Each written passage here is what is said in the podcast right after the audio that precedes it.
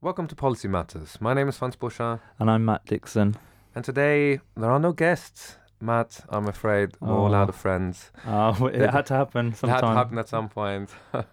no, actually, it is just you and me today. Uh, we've lined up a whole bunch of new guests for next season, Yeah. but I thought we'd spend today a little bit talking about uh, a report that was released recently uh, that actually features you and me. We're in it. Yeah. as evidence. Uh, so nothing tickles an academic more when they're cited. So uh, the report was the Augar Review of Post 18 Education and Funding in England. Matt, do you want to tell us what is the Augar Review? So this was something that um, back in February 2018, uh, the then Prime Minister Theresa May announced in a speech that there'd be this wide-ranging review into post-18 education, uh, led by Philip Augar, uh, hence the name the Augar Review. So Augar is a, uh, a leading author, a former city banker, uh, previously been a non-executive director um, at the Department for Education. So he's a very experienced uh, guy, and he led a, a panel of reviewers, and uh, they're charged with looking at the entire post-18 education system. So not just kind of higher education, but further education and, and the whole system uh, post 18. And they were supposed to look at um, four main areas look at okay choice in the system, look at uh, value for money, both for students and for taxpayers, uh, looking at access to the different routes through the post 18 system, and also skills provision. So thinking about okay, what sort of skills do we need in, in the kind of modern economy? So that's that's what they were going to do. And uh, here's the kicker, though: this is you can propose some changes, but they have to be cost neutral, right? So we can't Okay. we're not going to spend any more money, but you can propose some ways of, of spending the money uh, differently to try and achieve better outcomes. So that's quite a comprehensive remit Augar had there, but sort of bounded within this idea of, you know, rejigging rather than just Yeah. asking for more cash, which which I guess most people would do in a way. Um, so what did Augar and the panel do? So, what they do with these sorts of big uh, government led reviews, uh, they start off by putting out a call for ev- evidence. So, this goes out to interested um, individuals and organizations. Uh, for people, anybody can submit evidence to the review that they think is important that the reviewer should take into account. And then once all this evidence is, is gathered in, they start going through this evidence, and then they will set up um, series of meetings and, and events to engage with uh, researchers, with academics, with other kind of stakeholders in the in the post eighteen education uh, landscape, and then they collate all this evidence. So it took, you know, it's taken quite a long time to do. Um, they collate all this evidence, synthesize it, and kind of write up a final uh, report and and a final set of recommendations, and that ended up being a 216 page report uh, that came out um, at the end of May uh, this year. So they've you know they've taken more than a year to do this, but I think that's fair enough given the amount of stuff that they've been Yeah, doing. it's good. It's good bedtime reading. Um, just out of curiosity, did you submit some evidence? Uh, I submitted something. Yeah, there's some evidence in there. yeah, Yeah, us too. That's probably why we're in it. yeah, exactly. it found its way in there. Yeah. Yeah. I should also note that a lot of people we had on the program also submitted evidence and are also in it. So I, this I is think really that's right. Yeah. yeah. almost everybody. I think almost, probably. almost, yeah, uh, almost, almost everybody. So um, I guess let's have a look at some of these recommendations. I counted. There's 53 of them. I suspect we don't have time to go through all 53. I don't think we have the time or No. the inclination. or uh, actually expertise. It, yeah, You know, it is very wide-ranging. Everything. Let's go to some of the headline-grabbing stuff. What's important? So I think, uh, interestingly, the the review is about post eighteen education. Okay, so um, we think of higher education and also the kind of further education system. And one of the problems, I guess, and we've talked about this before on the show, that um, further education is very much the poor relation of higher education. Okay, uh, and it has been, and this is a a problem. And Augar recommends, you know, some measures to try and address that. But in terms of okay, what are the headline recommendations? Well, the main headline that comes out is straight away to higher education. So this is the way the media tends to uh, work and pick up on these things. Mm. Higher education takes the headlines, um, and the most striking recommendation is the reduction in tuition fees, which are currently nine thousand two hundred and fifty pounds per year. That's the maximum that can be charged, and most courses charge that. Uh, so the recommendation is to reduce that to seven thousand five hundred pounds per year. That's the thing that straight off that was kind of leaked a little bit as well. This just before the report was coming out, people kind of knew this. This was the idea. It's going to be a cut in tuition fees. Yeah. Well, I certainly know that within my university, and I think in lots of other universities, we've been kind of, you know, awaiting that figure for a long, long time, trying to figure out how that will impact our own finances. But uh, leaving ourselves out of it, I mean, what do you think about this? I, I personally think it was kind of coming for a long time. This whole tuition fee debate is obviously underpinned by a lot of evidence, but also it's very politicized and it's yeah. very kind of emotional to many people. And uh, I think for quite a long time now, it's been kind of accepted by society that perhaps the government, previous government, and we as society went a little bit too far with uh, with this uh, with this number. And so a reduction was was kind of coming, almost no matter what. Do you think um, this number is justified? I mean, what what? I mean, there's a bit more behind this this this drop in the tuition fee, isn't there?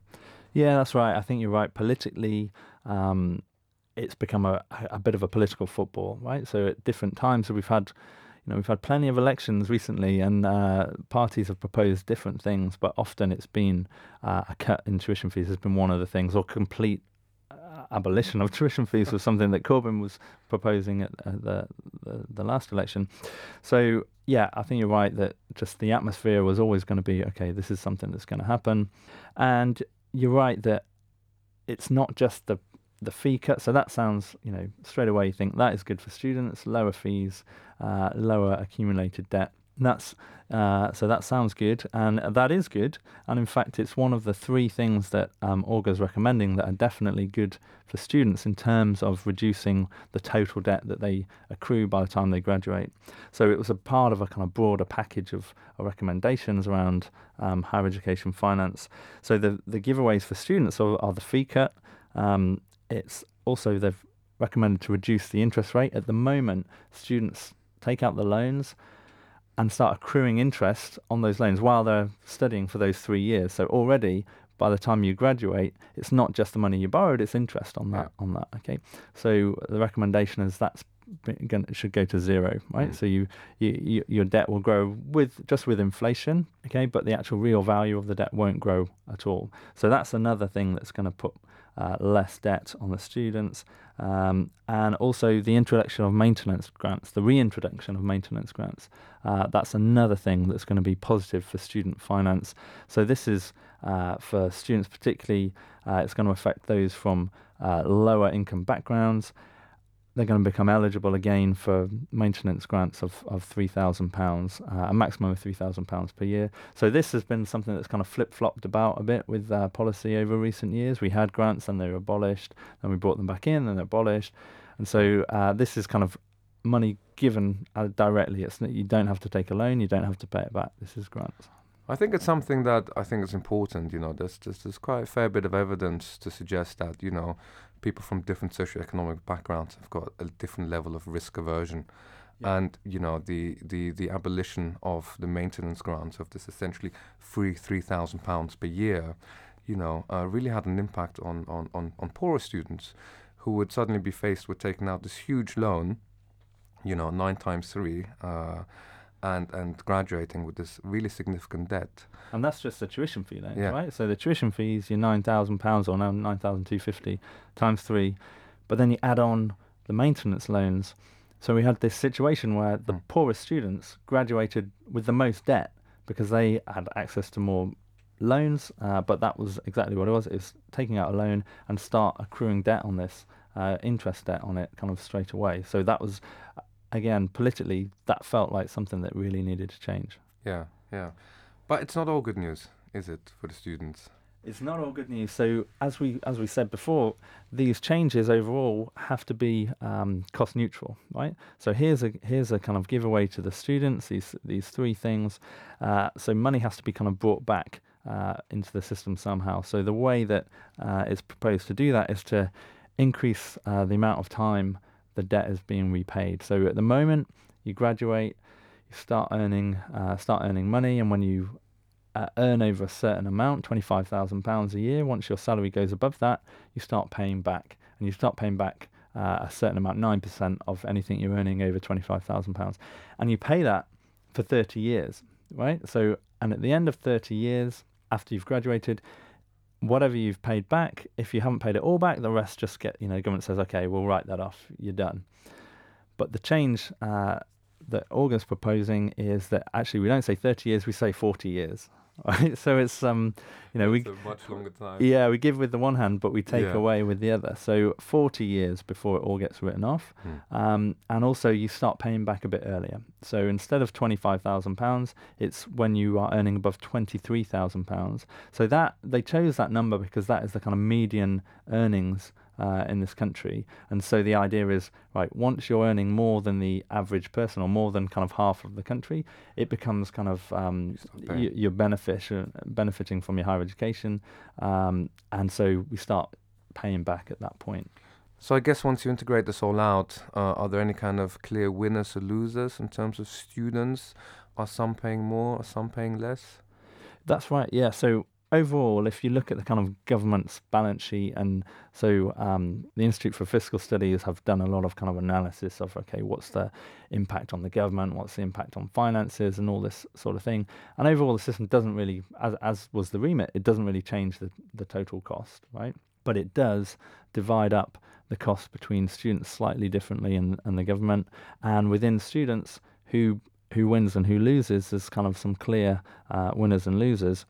So overall, student get debt will be lower. Okay, so at the moment, the mean debt when the average debt when people graduate is about fifty thousand pounds. Yeah, That's kind of yeah. the average. That should go down to about thirty-five thousand pounds. So overall, students should have have lower debt, but the system is a little bit uh, regressive now in the sense that the real winners here are the high earners, right? So people who graduate go on to earn a lot of money. A lot of money. They pay off the thirty-six thousand pounds much quicker. They pay it off uh, quicker because they're, they're borrowing less because the tuition fees i- is less, and also the interest rate. They're not accruing that interest while they're studying, so they they're the people who benefit uh, most. Uh, whereas the lower and the middle earners, so people who go on to kind of low earning and, and kind of middle earning And, jobs, and are really kind of paying it off over the forty years. so they're paying it off over the 40 years um, and they start paying you know everyone starts paying a bit earlier. And so those uh, are the people who are going to be paying off uh, more. And at the moment you know only 20% of students are forecast to pay off all of their debt right? So it's the top earning 20% of students. That figure is projected to be 50% of students Okay, so half of students still won't pay off all their debt over the entire time, and for them, it really, you know, it doesn't make so much difference, right? If you never paid it off before, uh, and you're still not, pay, you know, paying it all off, you just, you know, you're just paying uh, every month, and at the end having the rest written off. But now, 50% of students, um, or graduates, I should say, 50% are forecast to pay off um, all of their student debt. So that's that is that's where you see it's those middle and lower earners who are the ones who are paying you know quite a lot more. But it's not immediately obvious, right? And and it's something you really have to take all the recommendations together to sort of figure Yeah. that out in the first place. Do you think that even though you know it is slightly regressive, the new financial model, do you think there is still? Um, do you think overall students will be happier with the model?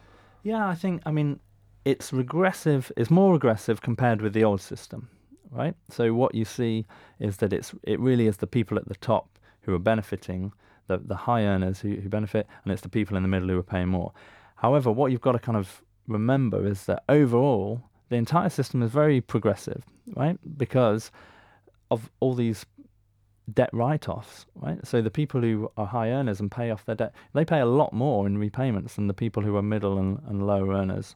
Okay, so overall the system is is progressive. It's just that this proposed change makes it slightly less progressive than it was before. Okay, so yeah, I mean, I think it is important these changes psychologically. If we think about, and we've talked before about access, and we talked about social mobility and, and widening participation in higher education. And I think it's really important the psychology. Okay, so some of the um, evidence f- from the report, some of the evidence that Augar was looking at, they found uh, that people prefer, so students prefer higher monthly graduate repayments and a longer repayment period. Okay, they'd rather have that in return for lower fees and a lower rate of interest. So psychologically, even though kind of middle and, and low earners, even though uh, they might be paying uh, earlier and paying for longer, they kind of psychologically prefer that, given that they have a lower interest rate and lower fees overall. Yeah. And So, so, this goes back to this headline finding idea. So you know Yeah. it doesn't matter, even though once you, you know, calculate it all out, not that much will have changed. Actually, the headline drop in tuition fees will have a kind of psychological positive impact. Absolutely, and as you were saying, you know, people have debt aversion and risk aversion, and we know that this is kind of socially graded. So, what research suggests that people from uh, poorer backgrounds are less happy about taking on debt, right? Even though this student debt is different, you know, it's income contingent. You pay, as as we said, you pay a certain amount off um, when you're earning over a certain amount, and if you're not earning over that, you don't pay anything. So there's it's kind of insured, and in fact, that's one of the things as well that Augar's recommending is that the language is really important. We change this language from kind of loans and debts because that psychologically already that's putting people off. Um, and we should talk about a kind of student contribution system.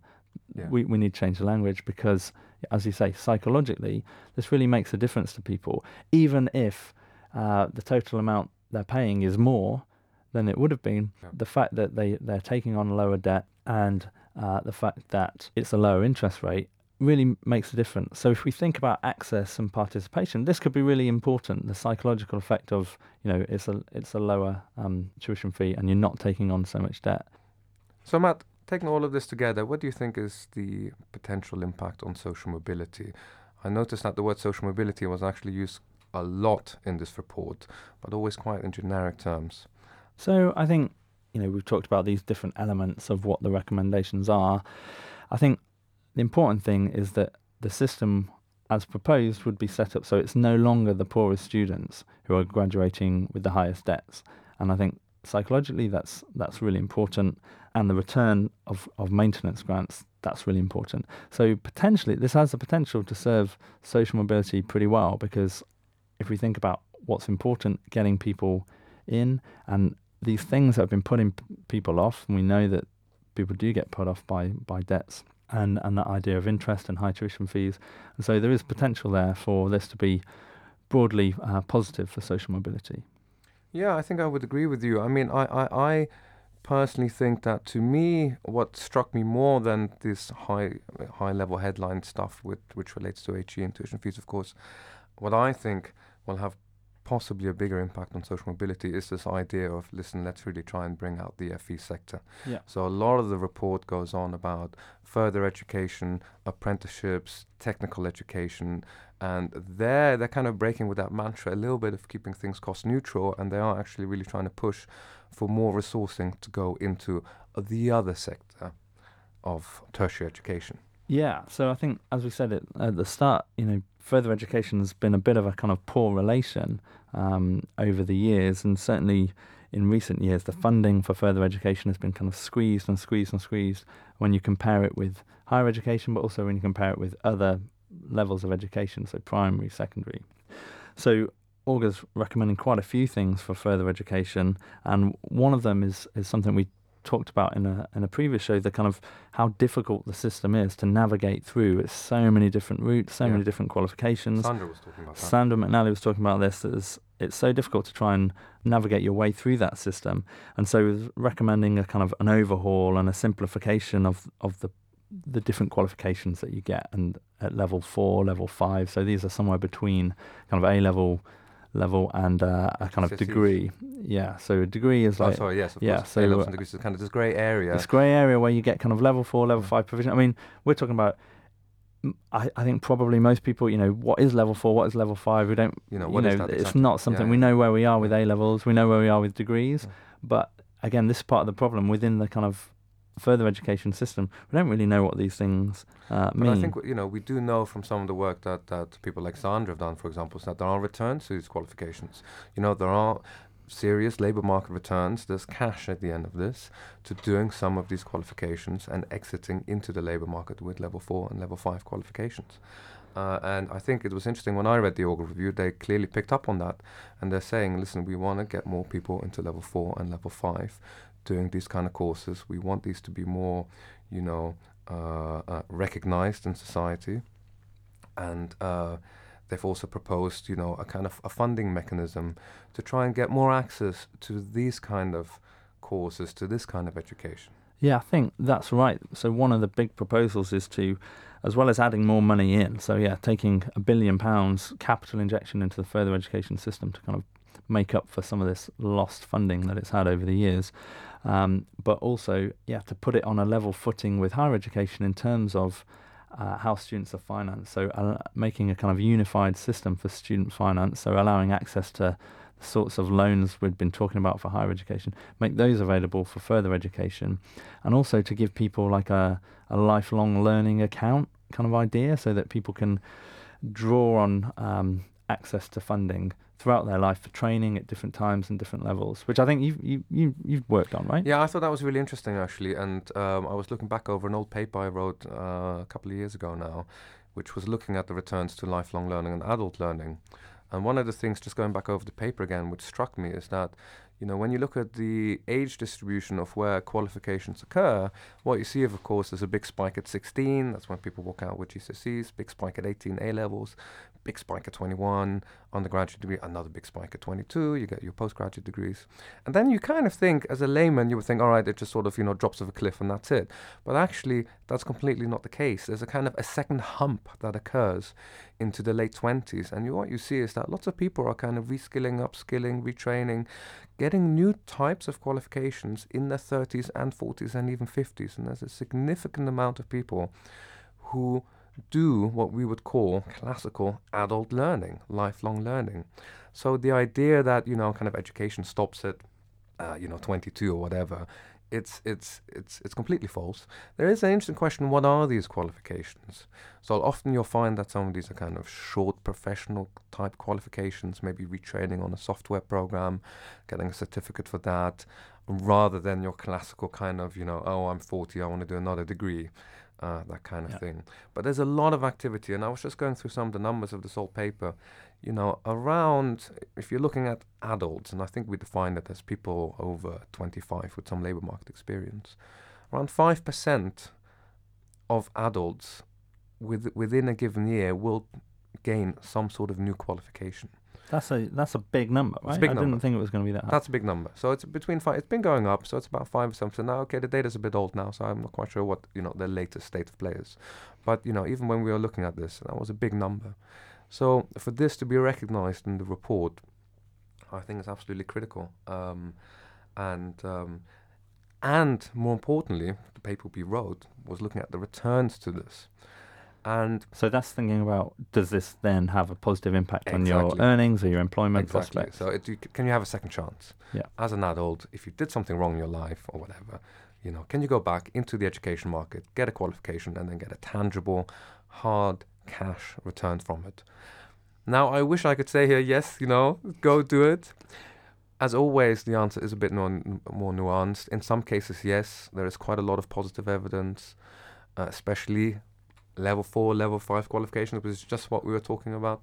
Um, but it kind of differs a little bit by, by, by gender. Also, it kind of differs a little bit where you are. It's not absolutely clear. And what we did find one part of our contribution was a bit methodological, which I don't want to go into now, but it does matter kind of where you come from. So this idea is if you control for people's behavior before they obtain the learning, then that does change the outcome a little bit. So often the learning is a result of something happening to people in their labor market position so maybe they lost a job or something, is it? Maybe they lost a job, or m- maybe their job was declining anyway, right. or they knew. So the unfortunate thing for us as economists and statisticians is that people can think. And this is the most terrible thing in statistics, because people can think about the future.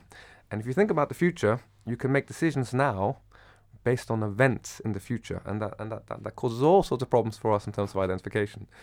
But if you do control for that, uh, it does become, unfortunately, a much more nuanced story. But it's good, I think, holistically looking at this, looking at what we wrote and looking at what the Augar Review writes, I think it's absolutely critical that this section of the population, which is a huge section of the population, yeah. isn't forgotten and has access. And I think this is actually where you have another key influence on social mobility, you know, opportunities for people to get back on the ladder at a stage beyond, you know, 18. That's it. Uh, it's putting it on a footing with financing to allow people to uh, access those qualifications, come back into learning, um, which at the moment just doesn't have the same funding as, as higher education. So, broadly, it, it should allow people to kind of match the skills that they have and the, the skills that they want to develop with uh, access for learning and, and, and education. Not everyone wants to go to higher education, right? So 50% of young people don't go to higher education. And so I think this is really important part of the conversation that we, and it's something that's come out in, in lots of the shows we've talked about previously, is putting things on a more um, equal footing uh, and matching people to the place where they're going to learn and where they're going to benefit um, the most. But it's interesting you talk about, you know, the social mobility impact, but maybe should we even be talking about social mobility anymore? There's a, a, a proposal um, from Jeremy Corbyn to we're no longer going to have social mobility as a, a, policy goal. So maybe we should forget about even talking about this. Uh, what what was he talking about? Blasphemy. Very clear. no, no, no, no, no. I'm going to take that back. Um, I think you're right. Okay, so what you're talking about is this idea of social justice that that, that yeah. Jeremy Corbyn mentioned recently. Now that's been mentioned before. It's not a new idea. Now, it not being a new idea doesn't make it a bad idea. I think to me, the way I read it is that we've had this sort of failure of the Social Mobility Commission and um, who who all resigned en masse sort of quite a while ago because there was this just massive policy failure. At, at, least they thought there was a massive policy failure in sort of changing social mobility in the UK and changing that whole narrative. And I think you can agree with that to some extent. And I think sort of perhaps rebranding it in terms of social justice, putting a little bit, bit more power into the commission and saying, okay, can hold ministers to account and can have a little bit more influence over policy is generally the right idea. However, it doesn't change the underlying concept. So, what do you call it social mobility or social justice or really whatever, all of this comes down to this core concept of equality of opportunity. Yeah. And often that's misunderstood. And unfortunately, it is something that politicians often misinterpret. And unfortunately, Jeremy Corbyn also did the same thing here. So I read that speech, and it is very much about inequality. So the, the, the, the whole introduction to this notion of social justice, which invokes this kind of hard hitting, you know, there'll be judges going around, you know, enforcing social justice on people and cities, you know. Um, it comes from this idea that there's inequality and that you've got poor people and rich people and there's a difference between them in terms of income and wealth or whatever and there's inequality and that's a bad thing. And uh, and that's been rising. And I'm, I, and I don't want to get into the inequality debate where that has been rising over the last 10 years. That's a different issue.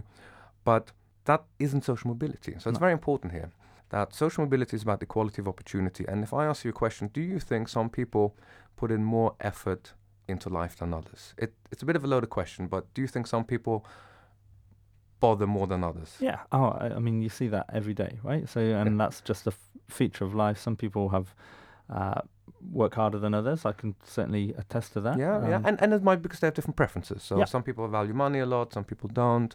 Um, whatever. Some people just want to sit on the beach and drink whatever uh, cocktails and relax. Uh, who knows? The point is, if you have different levels of effort and you multiply that by equality of opportunity, then inequality is the outcome of that. That is a fair level of inequality. So there's right? always going to be some inequality, is what you're saying. Well, if people have different rates of effort, yes. Yeah. So if people are different, you're going to have inequality. Yeah.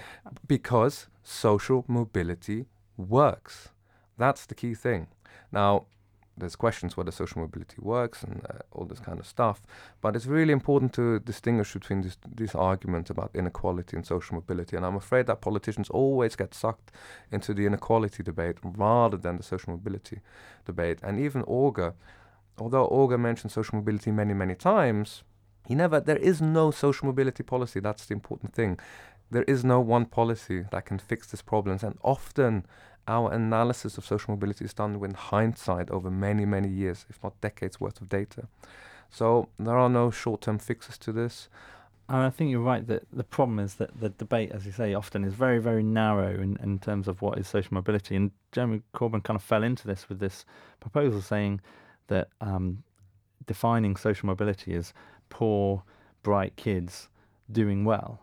Right? But that's you know, that's like saying uh, gender equality is about having more women on the boards of FTSE 100 companies. Okay, that's just a very tiny kind of slither of what social mobility is about, and it's about this equality of opportunity to make sure that how, wherever you start in life, whoever your parents are, whatever your income is, you have the opportunities, uh, the same opportunities. You're not shut off from things, right? So that doesn't matter whether you're a poor uh, but really bright kid, or a poor child who's average brightness, and uh, or whoever you are, it's making sure that people have the same kind of access to opportunities. People aren't cut off. Um, and Nick Clegg always said, you know, that birth is never destiny, uh, and that's that's the idea. So if we define it down just to okay, we need more poor kids to go to Oxbridge, then yeah, of course, that's not something that we should be directing all this policy effort at. It's we need a much broader package, and as you say, there's no one policy, right? There's a lot of areas of government that have to be joined up, uh, and the idea of giving a bit more power to a, a beefed up commission, um, that's got to be a, a good thing. But I think it is a good thing. However, will the public or even politicians recognize that in the short term? Probably not. So, like I said, I think social mobility is, is, is, is, a long game, and, and the results from that are also come in the long term. Uh, so, let's see where that goes. So, one thing we should think about actually is these are recommendations, right? They're not necessarily uh, going to be taken up by the government. Um, so, what do you? I mean, what do you think with the politics of all this? Do you think this will actually ever come to pass? I think that's a very good question. There's a lot of recommendations here. I'd be very surprised if all of them were picked up. Possibly some of them will, but you have to remember, politics could have decided this already themselves years ago. Often, one of the reasons why people do reviews, politicians do reviews, uh, is to stall, to wait for time. And this is a classic scenario here where there's a very difficult concept to, to deal with, with many big, difficult questions to answer. There's winners and losers, like we've discussed. Um, I think, given the current political climate where we are still with some Brexit uncertainty, I would be very surprised if, in the short run, we saw we saw a lot of these recommendations turned into policies. What do you think? Yeah, I think. I mean, I'm I'm loath to say our entire discussion may prove to be pointless, but um, it's that's the reality. We just don't know what uh, what will get implemented. I think, as we talked about, you know, the kind of political mood music has been kind of fees need to be reduced, and you know, we need to change a few things to make that workable. I think so I that think will happen. Yeah, and so, but yeah, whether And all I the HFE won't, which is I think is the more important one. this is the danger that the kind of the further education continues to be the the the part that loses out. But we'll we'll have to see. Yeah, well, we'll discuss it next time. Uh, Matt, you've been a fantastic guest today. Well, so have I. likewise, yeah, very good. So that's all for this episode of Policy Matters. I'm Franz Buscha, And I'm Matt Dickson. and we'll be back soon with more.